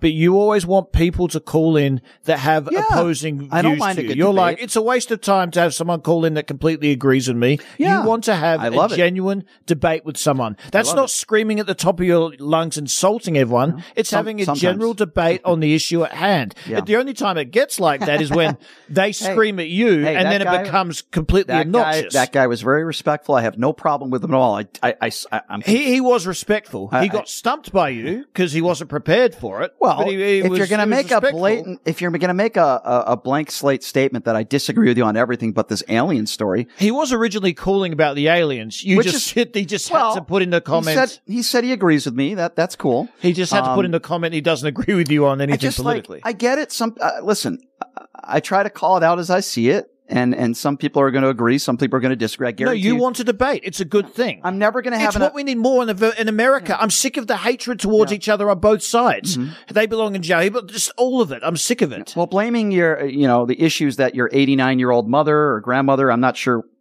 and blaming that and the reason why she can't get care because of illegals is, is, is quite frankly ridiculous. Uh, first of all, we've had a, a ton of illegals in this country for a very, very long time. Uh, there are still many of governmental. So it's interesting. He's talking about how he doesn't want government to get involved. And then literally 30 seconds later, he's talking about how he wants government to help his 89 year old family member. He's all over the place. Uh, I would, I would recommend Wesley when you call back, have your argument ready to go. Let's have a nice, spirited, good, respectful debate, but just have your facts right. You can't tell me I don't want government involved and you want too much government involved. And then you're complaining that your 89 year old family member, the government's not helping her. You that- can't have it both ways. It's another thing a lot of people are saying on the right. They're like, I'm libertarian, you Yeah. know, which Yeah. means less government. I'm libertarian, but then they're like, yeah. the abortion, the everything, right? That they want more government involved in that, which makes no Sure. sense at all. But, but but I agree. But anyway, Wesley, you're welcome to call back anytime. Please do. Appreciate you listening to the show, and um, I look forward to another uh, debate if you want to call it that. Uh, 702 221 7283 is the number to call. And again, if you want to be a part of the conversation, 702 221 7283. Let's go to Carl. Carl, what's going on? Oh yeah, hey guys. Um, I hope you both you had a good Father's Day. Although Brian, I don't know if you're a father, but Not that I know of. okay, your is your partner uh, your partner uh, father? I don't know that either, but Uh, He's not yes, my. I am. He's I've- I've- not my. For the record, he's not my partner. He he already is taken. I just want to be clear. well, I meant your associate. Yeah. Uh, yes, I am. Thank you so much, Carl. Yeah, well, well, Brian, uh, at least that's one day of the week. Uh, at least that's one day of the year that the far right can't call you a mother, right? That's true. That's true. Very, very Okay. true. Uh, Hey, listen, Carl, have you seen any? Have you seen any aliens in Las Vegas, Carl? I called about the alien thing. Yes, yes. Uh, listen, uh, they were aliens in their backyard. They were far right MAGA supporters, though. I'm afraid Hmm. uh, they did see a couple of them, but uh, aside, You think maybe Lauren Boebert and Marjorie Taylor Greene were in their backyard and they mistaken them for aliens? I guess well, that's very possible. Well, as far as Marjorie Taylor Greene goes, I don't think any alien would accept her for uh, any re- relation to them. Yeah. so, but uh, what I really want to say, this is a true. I'll be real quick. You may not believe it, uh, but those people actually they're not mentally ill. It was just they wanted publicity. They got their publicity on TV Mm-hmm. yeah, and the is what- radio, and that's did they? all it was. I, I wasn't sure if they did interviews. Have they done interviews since? No. I I'm not sure, That's but what- uh, that's what- mainly They've That's been, what they've confuses been me asked about from this. everyone from Joe Rogan to CNN to Fox News. They're refusing to do any interviews. Yeah, that's very bizarre. If, so if you are, so Carl, let's go with that for a second. If they are looking for publicity, why are they not doing interviews? That's what I think. These this is a family that is mentally ill. That's what I think. Well, they need to be. They need to have an examination of some type to find that out. I don't know. Just from well, one thing. You think maybe I uh, should that knock on their door with either a Trump outfit on or maybe an alien suit and just knock on their door and say, "We've come for you." Yeah, they probably pack their bags and, and want to go. They probably Uh, shoot you- me. They'd probably never know. shoot me, so it's probably not a good idea. That's the concern. But I'm going to tell you a real quick, a, a real quick story. This is real quick, and this is true because I don't lie. Everybody can uh, attest to that. I'm just kidding. Uh, this was many, many years ago. I, I- I have a residence in Florida, and I was at that time. I was living there. We were going to the. I live on the uh, uh, the East Coast, uh, a place called Bal Harbour. It's uh, anyway. We were going to drive to the West Coast. Me and my wife to uh you have to cross the Everglades and it's US 41 it's called Alligator Alley and you drive across the state to the, and you have to go through the Everglades basically. And we were driving through and it was early in the morning and we looked up and we saw this thing hanging in the sky. It looked like a large large cigar shaped via something like a cigar. It was just hanging there bright bright colored. And all of a sudden it just raised up and shot up into the sky and disappeared. A Well, I- cigar that was hanging there. Wow, Yeah. I, I could make some funny jokes. Yeah, we'll ask I- I- I- about that tomorrow. yeah, I said to I said to my mo- to, to my wife, "What the hell was that?" I don't know. So anyway, we went where we were going, Yeah. and we came home, and this is a true story. You might not believe it. Yeah. But two days later, there was a uh, knock at our residence, Yeah. and I came down to the front door, the door, Yes. and there were two men standing there. Hmm. And you know what one of them said? And this is a true story. What did they say? You you didn't see what you thought you saw, and they turned around and walked away. Hmm. That now, is- how I explain that, I don't know. Where is your wife, Carl? Put her on the phone. I want her to verify Oh, this story. Although she can't, she's not here. She's at work. But, why is uh, she never? Why is she never there when you call in? I want to talk Because to I keep her working. I, keep her working all I want to learn time. the secrets about Carl. I, I want to talk to Well, his I wife. keep- what is your wife's first I- name? Susan. Susan. I, I want Susan to call next time. Can Susan call next time? Oh, I'll try to. Can you All make right. that happen for us? Yes, I want Susan to call. I want to. I want to do a psych evaluation of Carl. I want Susan. yeah, I'm just kidding, Carl. I'm, te- I'm teasing with you, Carl. Hey, I appreciate you No. calling in, my friend. And well, I thank- keep her working. I keep her working All right. to support me. All right, To support me. how is So- your How is your sex life with your wife? Would you, like on a scale of one to 10, 10 being the best, one being the worst? Uh, minus minus three. Okay, so you're saying it could be worse. Okay, well that's good. I think I think my parents my parents are like a one, so you're doing much better than my parents. Uh, anyway, Carl, I'm just teasing Yeah. you, my friend. Thank you for calling in. My sex life. Okay. Take care. Yeah, we'll cut it off there. I don't want I don't want to reveal too much about Carl's sex life. Thank you for calling, in, Carl. I, I appreciate that. Okay, bye. I'm just having some fun with Carl. Um, but in all seriousness, get serious here for a second. This family has cost taxpayer money, people like you and me. Uh, they've cost us money. They are liars. They did not see aliens in their backyard. Everybody else that saw what they saw did not claim that there were aliens. It was a meteor. It, and, and I don't understand why Metro Police, it's not their job to make the family feel good. Okay. To put up cameras. And I know those cameras have since been removed. It was a waste of time. The fact that the family is not doing interviews leads me to believe that they know they're full of crap. That's what I think. Um, and they've probably been advised not to do any publicity or anything because they could be charged with a crime. That's what I think. You can't just call 911 and say you're being probed by an alien. Okay. You can't do that. Is well, this didn't get released to the public till like a month after it happened. correct. so I don't know if the family intended it to be a publicity stunt. And then do you think after they got scared maybe after all Yeah. this national intrigue with it, yeah, they actually thought, "Oh, maybe we did see something, but it obviously wasn't aliens." Or you just calling them and we better back off now? Yeah. Or are you just calling them flat out liars? Um, I, I don't know for sure, but I think they need some help. And what I mean by help is not Metro Police setting up uh, some cameras. Do, do you need help if you just panic and say you saw something scary? They didn't use the I word aliens. Maybe they need some anxiety medication. They need to go to the mental hospital. But I don't want taxpayer money being spent on stuff like this because I think it's nonsense. I just don't know what the camera's there remember for. uh, the radio radio host Art Bell? He used to talk about this back- stuff all the yeah. time back in the day. And um, listen, uh, this is conspiracy theory stuff. Everybody thinks that there's aliens at Area 51 or 54 or whatever it's called. 51. Yeah, 50. That's where they have the the bar and the stuff uh, in Vegas. That's not what I'm talking about. But no, in all seriousness, ask yourself this question, and I'll leave it at this. For all you people out there that still believe that we are among aliens and green people on this planet Earth and these UFOs are landing and people are being probed by aliens, if you're one of those people that thinks that, then answer this question for me, please. Why is it that we don't have one clear, succinct video? One of an actual alien. Not one. All the people in, on the wor- in the world that have cell phones with cameras on them and just about every single one has access to that. No, it's very convenient. Why is have it that we don't have one video? Well, I will tell you why. Because they don't exist. They haven't come to the planet Earth. Other other species on other planets? Yes, of course, I believe that. So, so wait. So you you, you believe in aliens?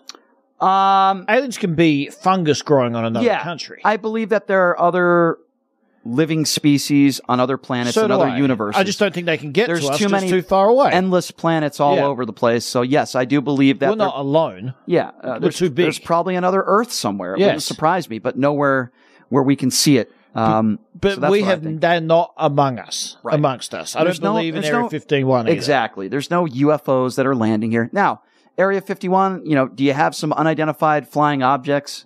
Not alien stuff, but maybe some weird stuff from other countries that they've comp. Absolutely. I, I believe that 100%. I mean, there, whether it be the world of drones, whether it be something from Russia or another country, a Chinese balloon. Yeah, it happens all the time. It's, so it- it's a top and that's a place. and that's a UFO. So I'm sure they have some stuff like that. But are there green aliens that are locked in cages? No. Um, this it's not Men in Black. no, this family needs some help, and um, they need to stop calling 911 and claiming that aliens are infiltrating their backyard.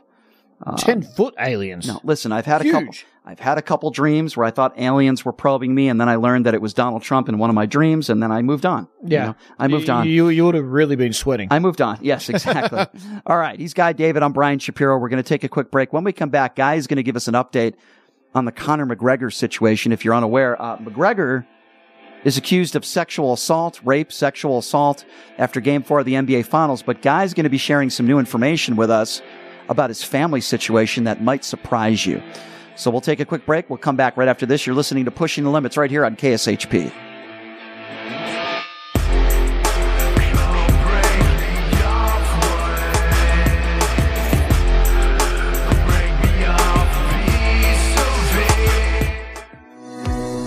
Everybody, it's Brian Shapiro from Pushing the Limits. I want to tell you guys about Sahara West Urgent Care and Wellness. They're conveniently located on the southwest corner of Sahara and Jones.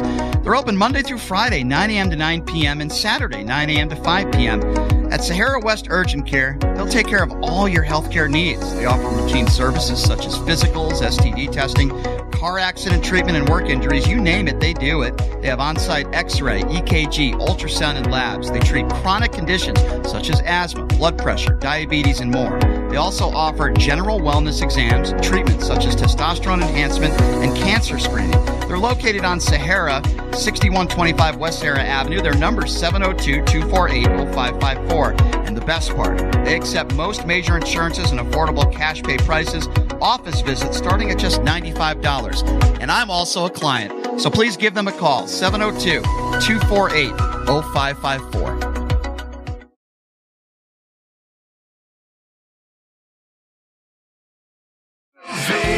Or selling a home is a huge life event. It requires guidance from an expert in the industry and community. My name is Blake Guinn. You may recognize my name as my grandfather was the best governor the state of Nevada has ever had. Growing up in Las Vegas, I've come to know this community intricately. Now, I am raising a family here as well. So I understand all the issues impacting our home and quality of life. As the top realtor for the number one real estate team at Keller Williams, you can have confidence in my experience, knowledge, and track record. When it comes to buying, selling, or investing in real estate, choose a name you can trust and someone who understands the community you call home. Call Blake Guinn today and experience the difference of a trusted expert. 702 540 3311. Sapphire Pool and Day Club, the world's only topless gentlemen's day club, introduces its 2023 pool season lineup with a bevy of beauties and social media celebrities throughout the summer who will all host alongside hundreds of Sapphire's topless poolside entertainers. Enjoy brunch in the sun with items like frittata style omelets, stripping chicken, and French kiss toast before washing it down with signature summertime cocktails. 10 lines beware. Go Bear! Ladies are welcome to go topless within the day club for the ultimate party. Guests can purchase affordable day bed packages, cabana packages, lounge chairs, and more. The best part though, Pushing the Limits will be broadcasting shows every other Friday throughout the pool season with a ton of surprise celebrity guests. Wow! Reserve your spot now. For more info, visit sapphirepoolLV.com or call 702 869 0003. That's 702 869 0003. See you at Sapphire. Hey, everybody, are you struggling to find a pizza place that reminds you of Brooklyn? That true blue New York style pie? Well, worry no more. Stallone's Italian Eatery Pizza is a knockout. We're located at 467 East Silverado Ranch Boulevard, just off of Bermuda Road, half a mile east of South Point Casino, just minutes from the Las Vegas Strip. Come by and grab a slice of pie. Plus, check out our Brooklyn inspired Italian cuisine. Our sandwiches are super. Hero, that is. Because why be a sub when you can be a hero? Stallone's Italian Eatery is here to serve you phenomenal food, Vegas. Forget about it.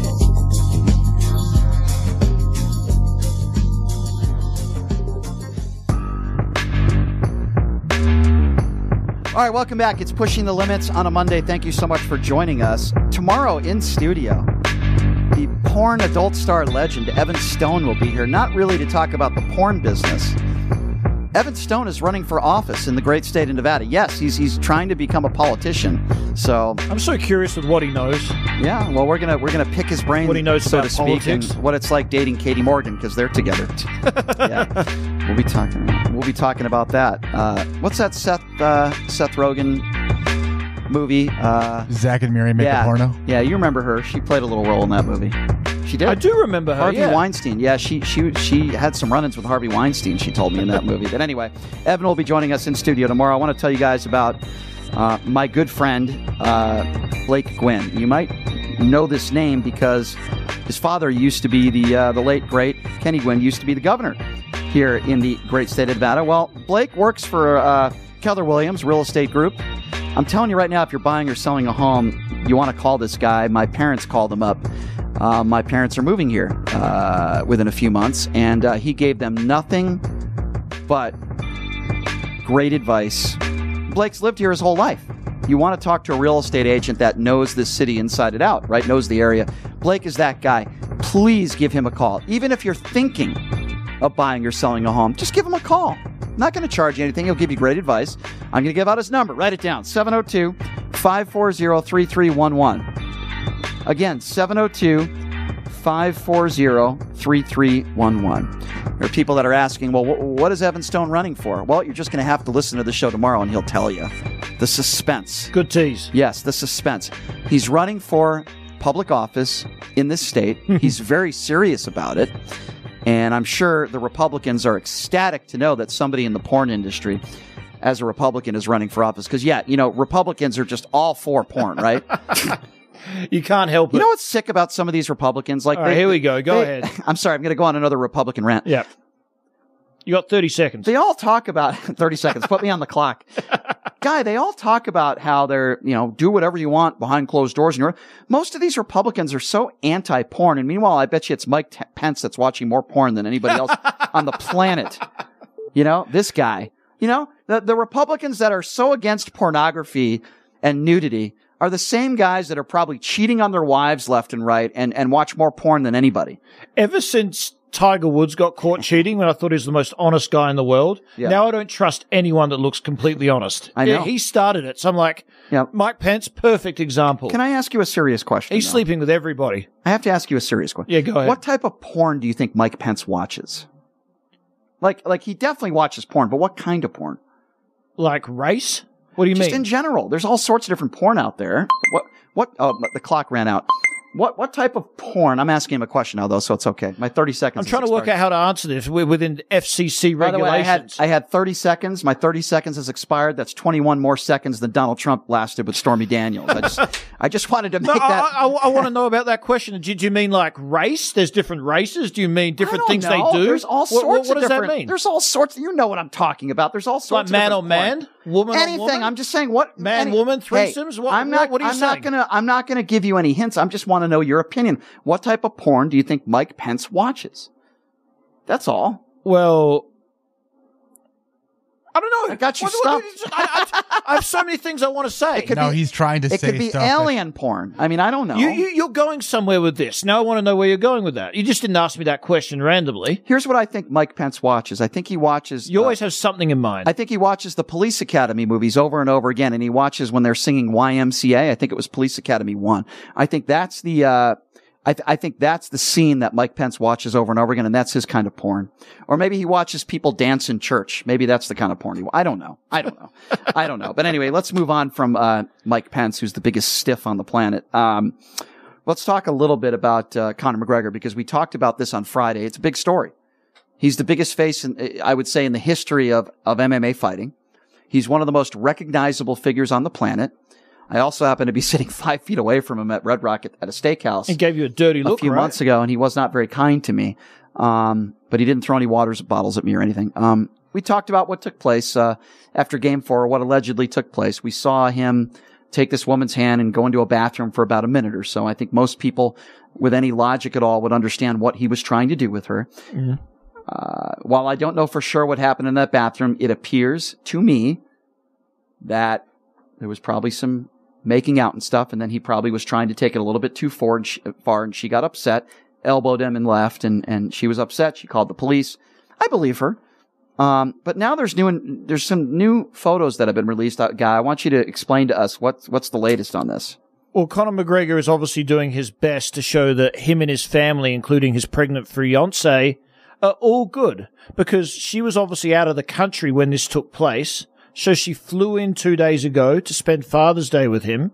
And Conor posted a bunch of photos on his Instagram yesterday of them looking completely in love. He is on a couch. He has a towel over him, his shirt off, and she's massaging his feet while looking into his eyes with a smile on her face and his face. Then there's also another photo he posted with them and the children all laughing and being happy. And he wrote in the caption, best Father's Day ever. God bless or something like this.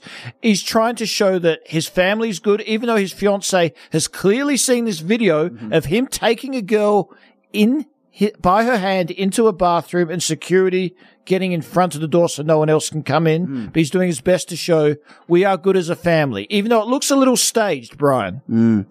I that's what I was going to ask you because I look at these photos and he doesn't really put stuff like that up on social media very often. I find it very interesting that he puts it up now. I think this was completely staged. It was.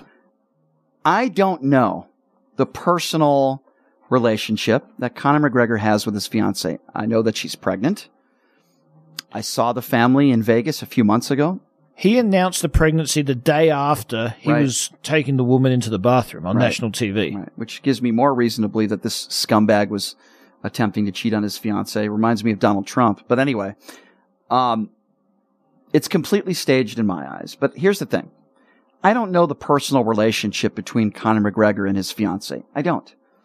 They could have an open relationship. I don't know.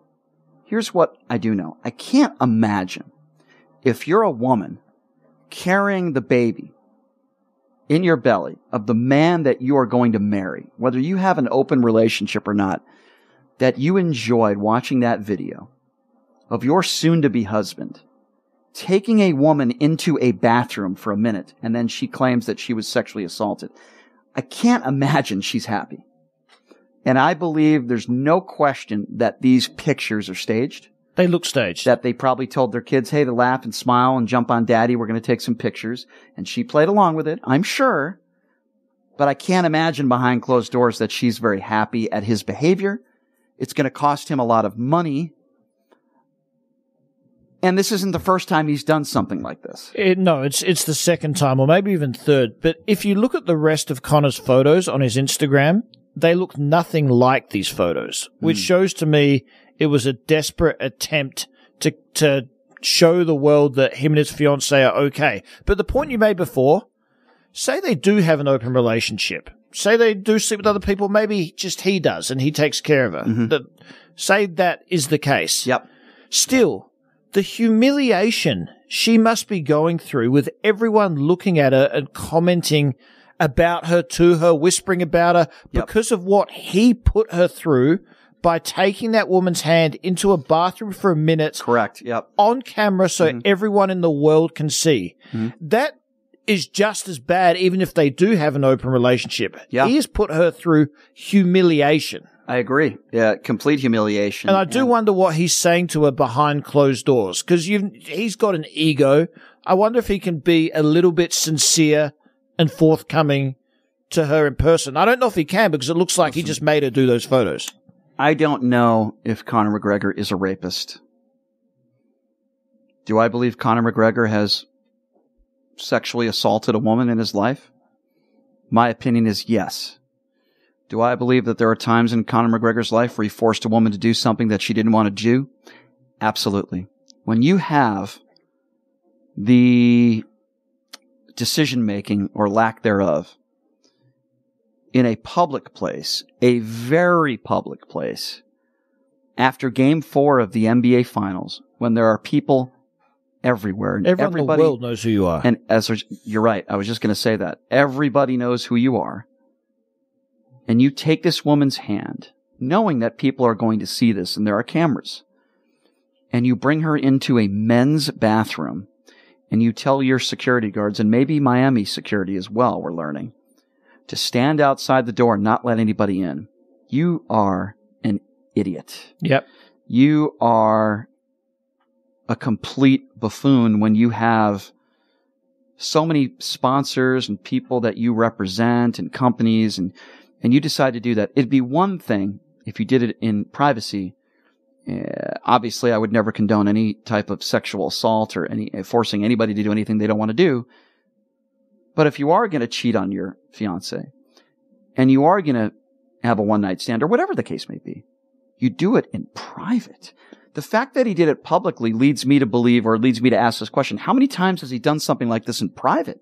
Yeah, you wonder if he has a bit of This isn't that. a one time thing. Yeah, for lack of a better term, Yeah. God complex, where he actually thinks he's invincible. Yeah. And you get that when you are so famous and you've gotten away with things multiple times that you actually think you've become invincible. Right. So that is what makes me think it's happened over and over. And I'll just say he's more of an idiot. I don't think Conor McGregor's a racist, a rapist, not racist, because how many times does it happens in everyday life? You think you're at a stage with a woman where you might not be, and maybe you try and go too far, but then you stop. Yeah. That that's not rape. That's misjudgment. Yes, I'm willing to believe that maybe.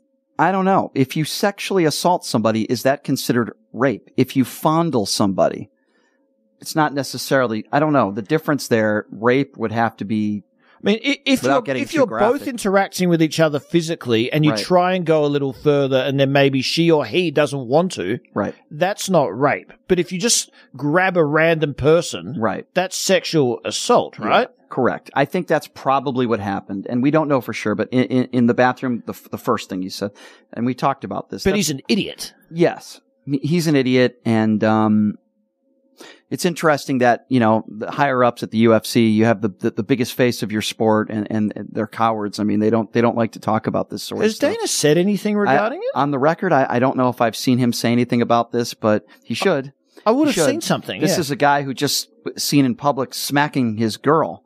Um, there's a rage issue when it comes to some men that have a lot of testosterone, right? Hmm. Uh, whether it be the NFL, whether it be MMA, it happens really all over society, and it's horrible. But uh, got to put an end to this, and um, I don't think Conor McGregor's learned his lesson. That's for sure. Um, it's probably going to happen again and again and again and again. So, you know, looking back on, on this story, uh, we all know what's most likely going to happen here. It's going to be a payout. It's not criminal. I find it weird that she's not pressing criminal charges. I find that to be a little strange, but she's going to get money. She's going to get paid. Uh, the question is, what's going to happen to the Miami Heat? Are they going to have to pay? Is somebody going to get fired or multiple people going to get fired? And then she's also filed a lawsuit against the NBA, which I don't think um, should be liable for this. It's the franchise that should be liable, but I'm not a lawyer and I'm not sure how this works. But the Miami Heat, if they had just one security guard that was assisting here, then they're going to be liable and responsible and somebody's going to get fired. And, And, uh, and yeah. Conor's sitting here going, look, I'm going to pay her. I'm not going to know the money's gone from my bank account because I have so much. She won't be allowed as part of me paying her to talk about it anymore. I'm going to fight again, and there's going to be more money coming in. Everyone's going to be talking about my fight, and this is going to be completely forgotten Probably, most likely. Um, for his for his fan yeah, base. so I'm, I want to read a little bit, and Numchuck is nice enough to to give me a little a little laundry list here of Conor McGregor uh, accomplishments. I'm being facetious, of course. Here we go. Um, so Conor McGregor sucker punched an old man sitting on a bar stool. If you remember that, the man that was sitting on the bar stool uh, refused to have a shot of his alcohol, and he punches him in the face. There's video of this. because Clearly, he refused to have a shot of his alcohol. Clearly, it was assault. Yes, uh, that guy got paid off. Uh, he's got multiple DV incidents, right? Uh, if you remember the cart versus the bus injuring fighters, Yep. um, that was bad. Uh, he slapped a phone out of that kid's hand, uh, stomping on it. Uh, he's insulted families and religion, um, which is not necessarily a crime, but it makes you a, a, a bigot. Uh, he insulted the mascot. I don't know. I don't know if that was staged or not. I mean, I, I heard the mascot got injured. He so the emergency room. Yeah, so uh, maybe it wasn't. I, I don't know. And of course, these rape allegations. Um, what is the UFC doing? It's all about they're turning money. a blind eye. It's all about And money. Conor knows that. I mean, how many? Uh, how many? How about Jon Jones? There's another guy. I mean, how many chances are you going to give somebody before you say enough is enough? That guy's at least been suspended.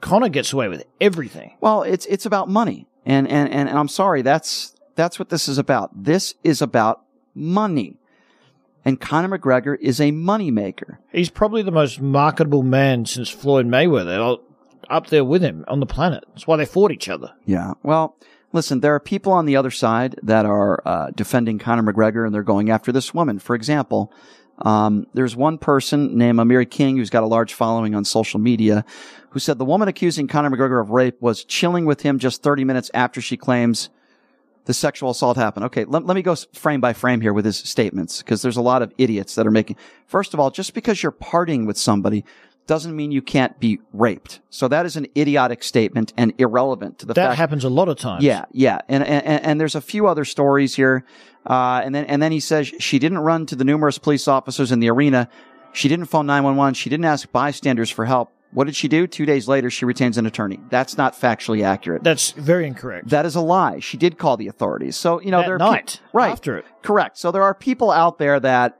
um, make claims like the Candace Owens of the world, right? And and they don't have all the information. Of course, she retained an attorney. So there is new footage that came out yesterday Mm-hmm.